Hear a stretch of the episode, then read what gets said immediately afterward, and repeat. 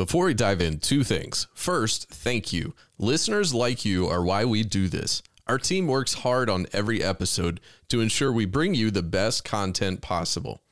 Second, it's a gift giving time of year. People ask us all the time, What's your setup? or What's your favorite gear? We put all of our favorites together in our new Generation Leader gift guide. Find recommendations for those hard to buy for people on your list and get them something great this year. Find a gift guide at newgenerationleader.fm slash gift, and we'll keep this up to date all year round. All right, let's get on with the show. New generation leader. If ChatGPT has reminded us of anything, it's this the world will never be the same. And if the world's changing, shouldn't our leadership look different too? Today, we dive into learning to lead and win in the digital world, taking a look at what's the same and what needs to change in order for you to lead and win in this new digital world. Welcome to episode 42. Welcome to the New Generation Leader Podcast. We're giving you the tools you need to lead in the digital world. Ready to reach your true potential? This is the New Generation Leader Podcast. There is nothing new under the sun. There's something heartfelt and comfortable about this phrase that reminds us that there really is nothing new. Yet at the same time, technological breakthroughs have changed everything. They've changed our lives, they've changed our patterns, they've changed our rhythms, they've changed the world of work. So if everything's the same, yet everything's different, how do we respond to this reality? Well, we can respond to our current reality, what we're currently facing with the advances in the digital world by going back. We can go back in time and look at what we can take away. What can we glean from each of these technological breakthroughs in our past? Well, first, the printing press. All of a sudden, information was at the fingertips of the people. They could hold it previous to this, it was only in the hands of the elite. And what's interesting here is the people who could hold it in their hands, some adopted that. They thrived, they celebrated They were ready to have the information at their fingertips. Yet at the same time, there were people who rebelled, who burned these very same words. Everything new that was created, they rebelled against it. Fast forward to the rotary steam engine, and James Watt introduced the dawn of the industrial age. All of a sudden, machinery was taking on the work of people and taking on the work of animals. And all of a sudden, society began to change. Cities began to get bigger, towns got smaller. People moved from a town or a cluster of homes in a single community and gathered in larger and larger places because they could now work in a factory. And in the same way, many celebrated and made that move, and many dug in their heels and rebelled. They rebelled against the very innovations that were coming their way. And then Tim Berners Lee, he typed www into a computer and changed the course of the internet. Now, he wasn't the only one there were many people along the way in that evolution of the internet that advanced the technology to the point that made it publicly accessible and available for all of us. But in that moment, the digital age changed things. Still today, 43 years after Tim typed those letters into a keyboard for the first time, people are still resisting the technology. They're still trying to unwind these advances and go back to the glory days, the comfortable past, and the memories. So, in every one of these technological breakthroughs, in every one of these advances, and really in every change that you face, you have a choice.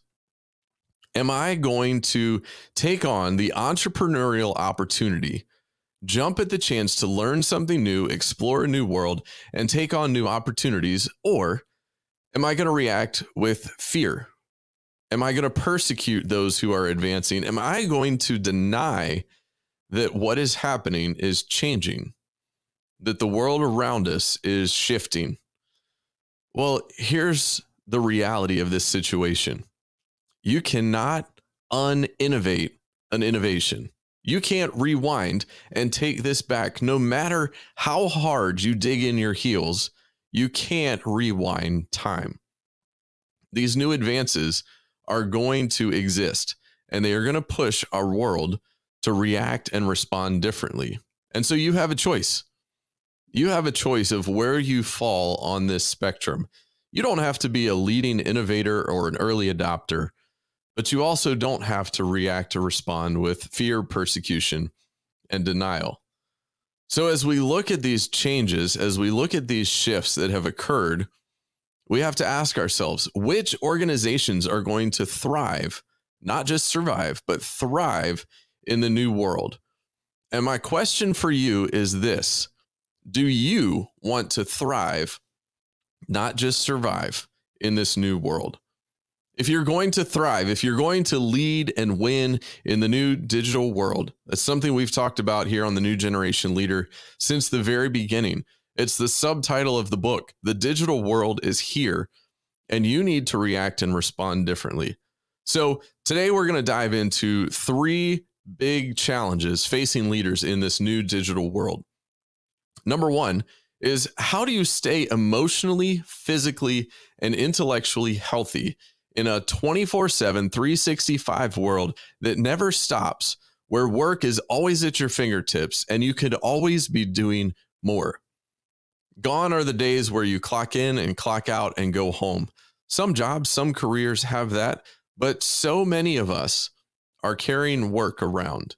Our work is interwoven together with our time, with our tools, and even with our minds. So, how do we stay healthy? In this world? Well, let's first talk about unhealth. 74% of employees say they have experienced burnout on the job. Some people just believe this is a given reality. You will experience burnout. 62% of adults worldwide say they don't sleep well when they go to bed.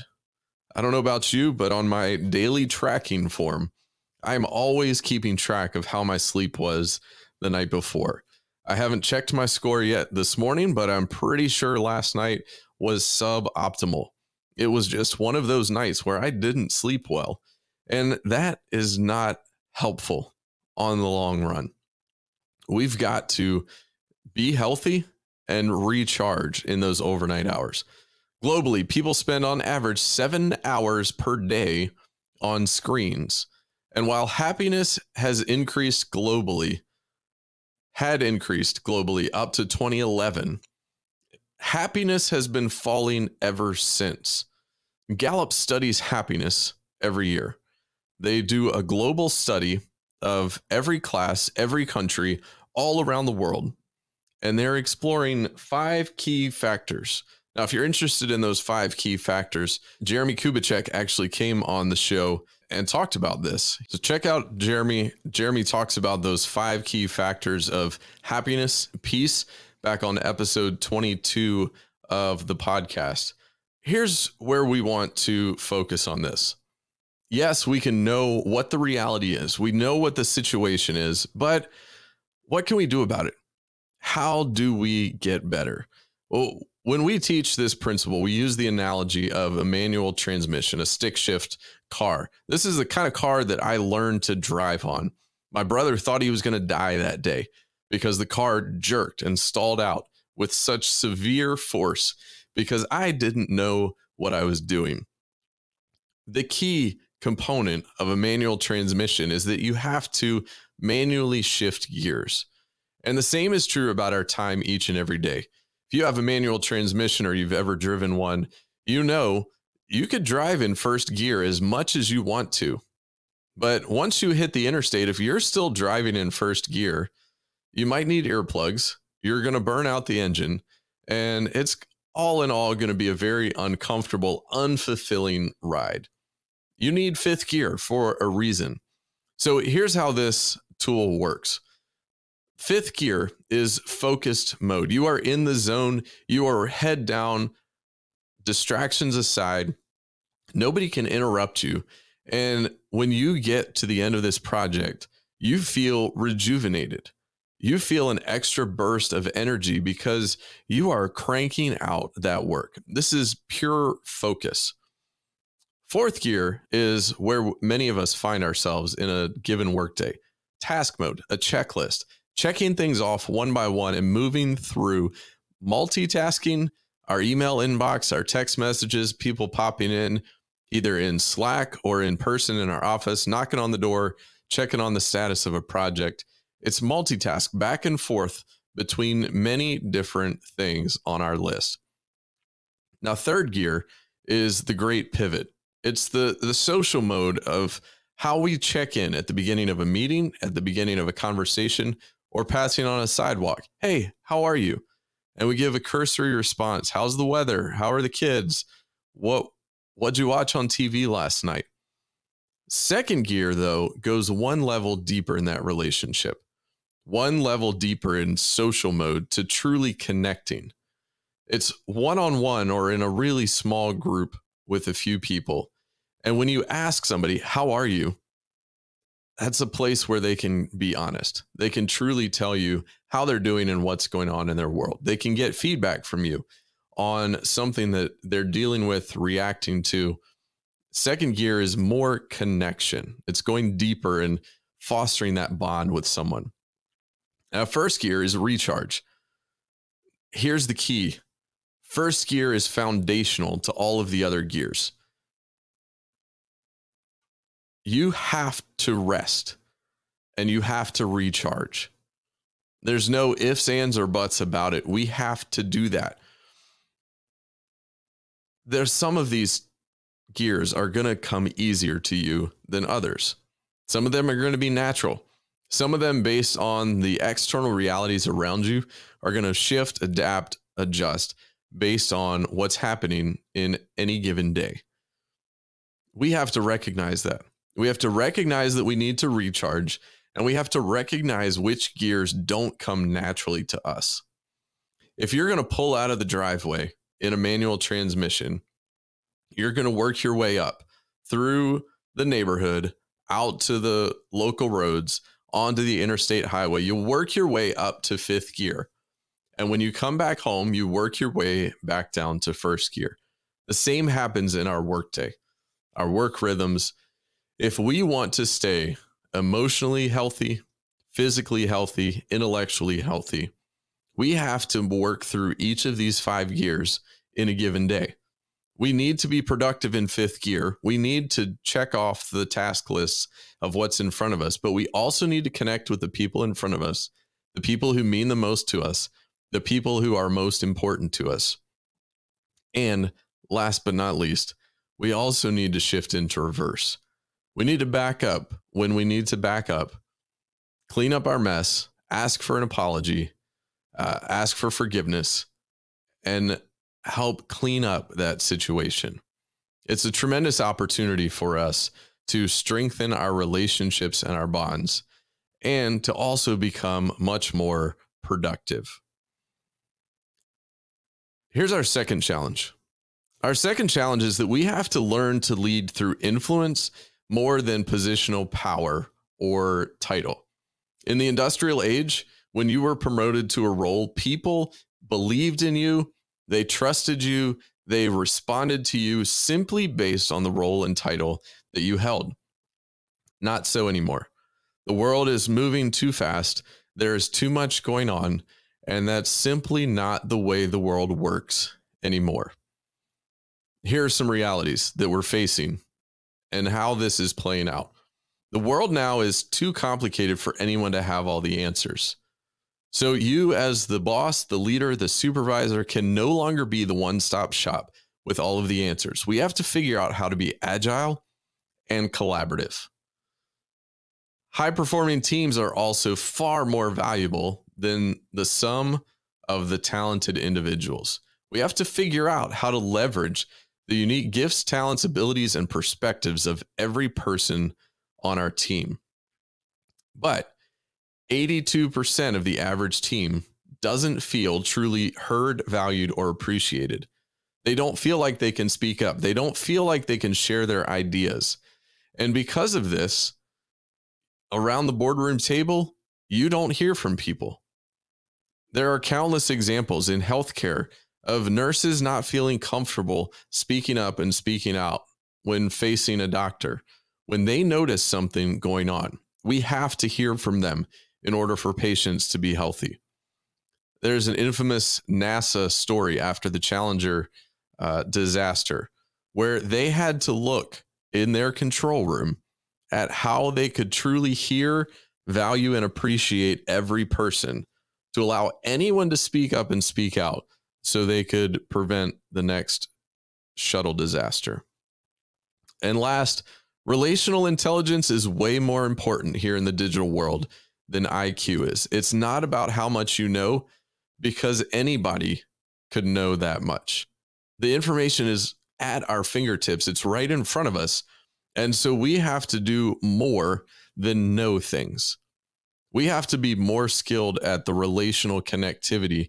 And in this digital world, it doesn't work anymore for us to operate out of fear, afraid of losing something, or to try to hide that we don't know things. In this digital world, we can ask for answers. Even as leaders, we don't have to know everything. We don't have to prove anything. We have to let this wall come down.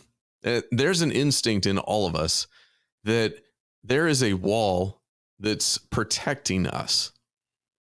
But we don't need to protect ourselves from the team and the people that we are supposed to work with and collaborate with. We need to let that wall come down. Nothing to lose, nothing to hide, nothing to prove that we are secure in who we are. We are humble, knowing that the answers are out there. We are a catalyst for movement, change, and progress. And we don't have anything to prove.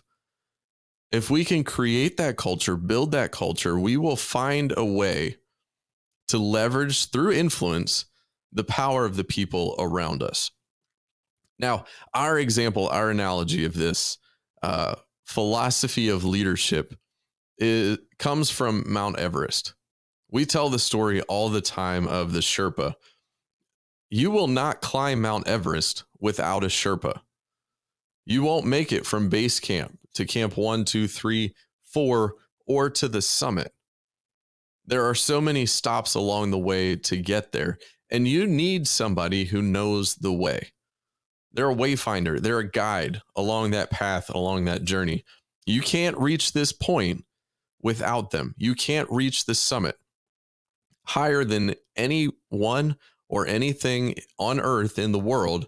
You can't reach that point without somebody by your side who's uniquely accustomed to the high altitudes. They've grown up here, they know the ins and outs, the weather patterns, the climate, the adjustments that they need to make day in and day out. But here's what makes the Sherpas a really powerful example of the leaders that we want to become. The leaders that we need in the digital age aren't trying to accomplish things for themselves. If you ask a Sherpa, how many times have you climbed Mount Everest? That's not a metric that they keep track of. But if you ask them, how many people have you led up Mount Everest? They are doing this for the sake of the people around them. They are doing this for others. They want others to succeed. They want to celebrate the accomplishments and the achievements of others. They are bringing their expertise, their knowledge, everything that they have learned throughout their lives to each step along that journey. As a hiker climbs Mount Everest, the Sherpa is there to lay out ropes and ladders to know which way to go left or right in any given step in any given day. As the dynamics and the realities shift around them, the Sherpa is ready to take that step. We describe this for leaders in the practical everyday with support and challenge. And many times for many leaders, it looks like an either or equation, but it's not either or. We can tend to look at it's either support, we're nice, we're encouraging, we're positive, rah rah, or we are challenged. There are goals, budgets, deadlines, things we need to accomplish, a vision that needs to become reality. But it's not either or. If we only have challenge, we're dominating the people around us. That culture of fear is not a place where anyone wants to work. And ultimately, in the long run, a culture only of support is really nice for a moment. It feels comfortable and warm, but not much progress is made. This isn't an either or discussion. This is a both and. How do we find liberation? How do we find support and challenge the right amount at the right time to unlock the true potential of our people? So, as we use this analogy for leaders of the Sherpa climbing Everest, we have a few questions to help us reflect on what does it mean for me to fight for this person? What does it mean for me to bring the best out of this person each and every day? Number one, what specific support and challenge do they need from me in this moment? Read the room. We have to adapt, react, and respond to each situation differently. I'm a big fan of SWAT on CBS. The show has just come up for renewal for a seventh and final season.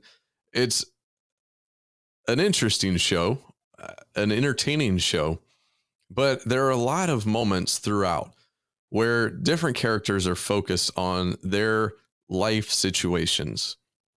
And one in particular, there was a conversation with Deacon. Deacon's a family guy and he tells one of his colleagues, Hey, I have four kids, but every one of my four kids has a different father.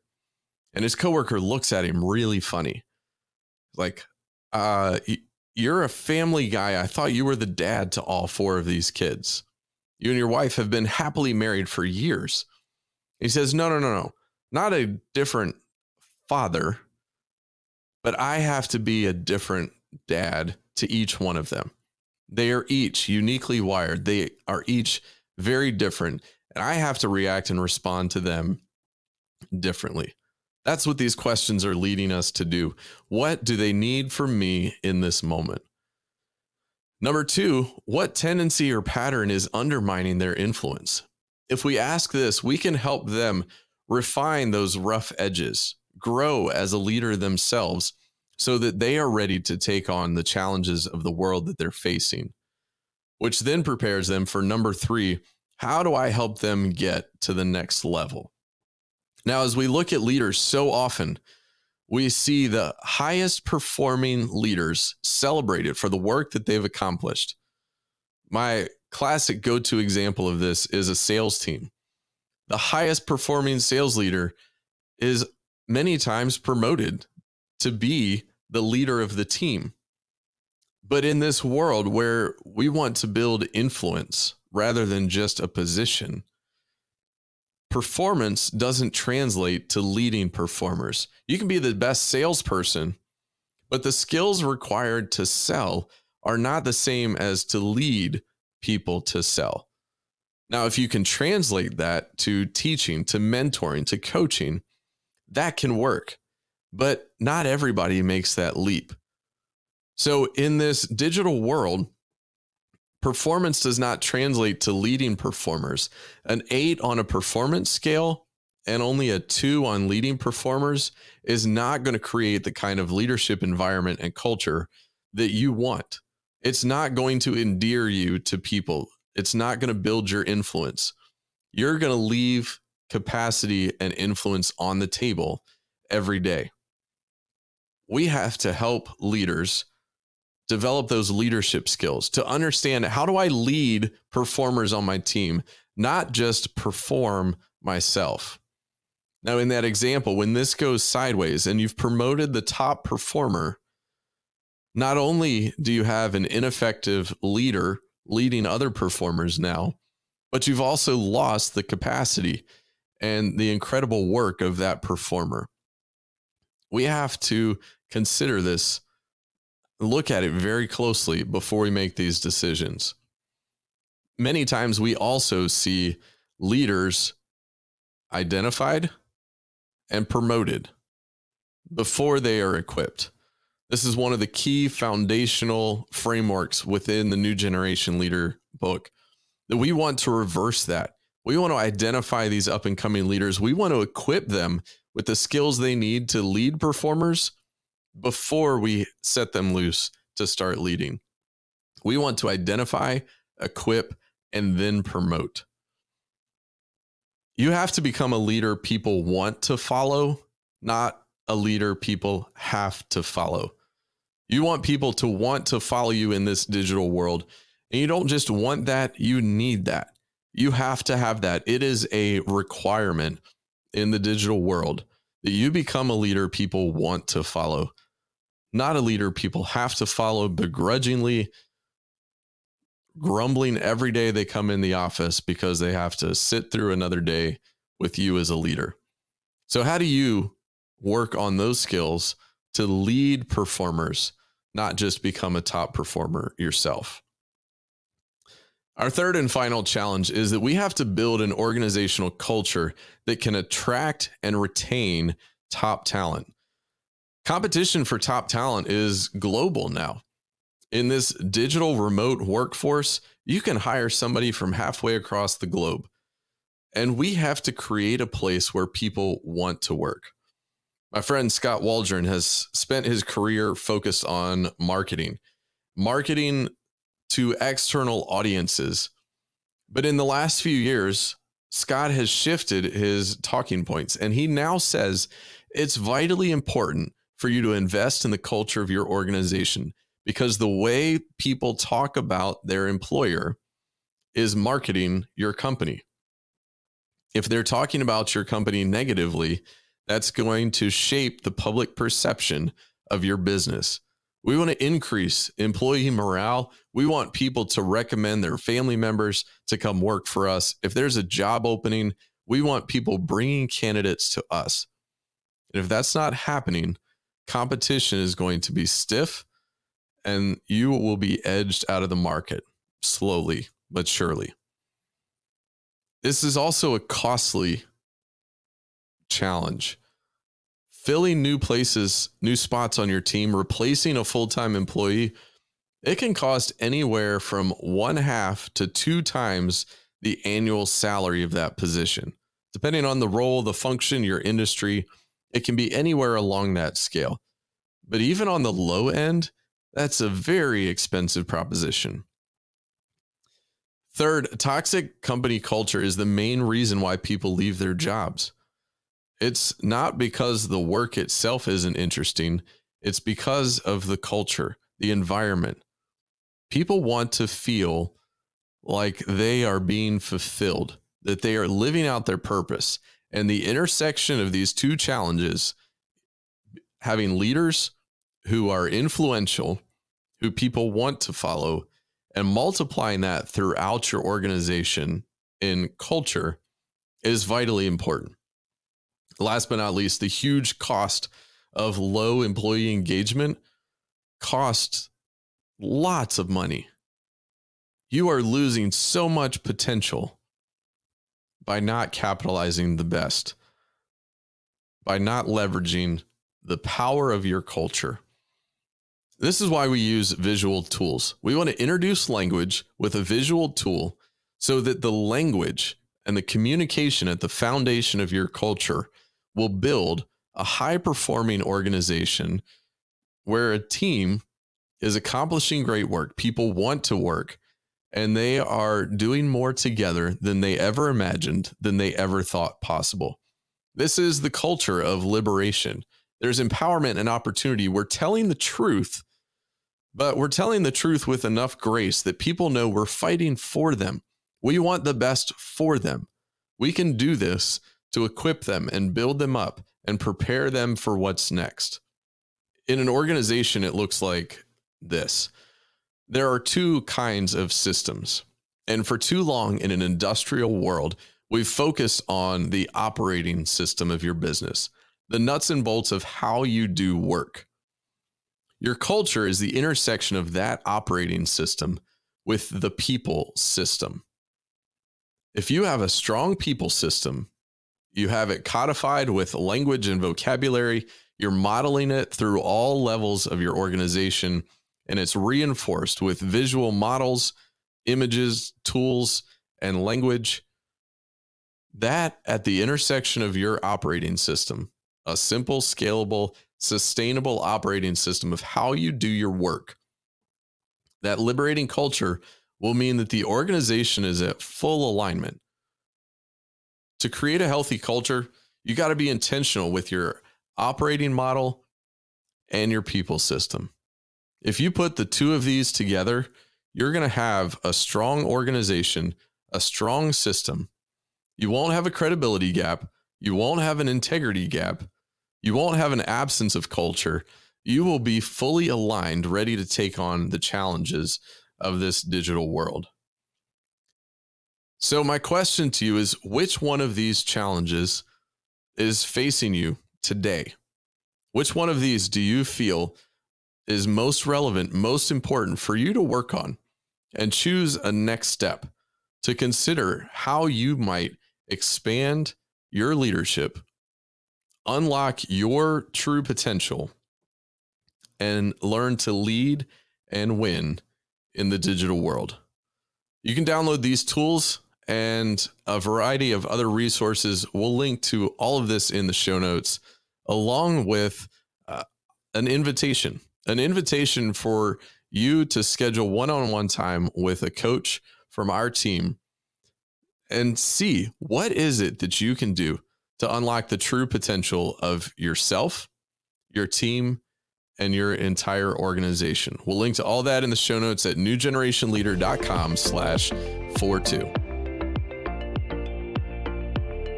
Thanks for listening to the New Generation Leader podcast. Subscribe today on your favorite podcasting platform. Ready to solve your leadership crisis? Download the show notes and unlock your true leadership potential at newgenerationleader.com slash podcast.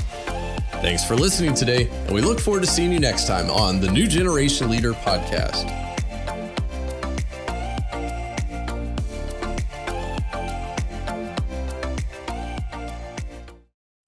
Thanks again for listening to today's show. Don't forget to check out the New Generation Leader gift guide at newgenerationleader.fm slash gift. Thanks to Brian, Jim, Jay, and the team behind the scenes. We'll see you next time on the New Generation Leader podcast.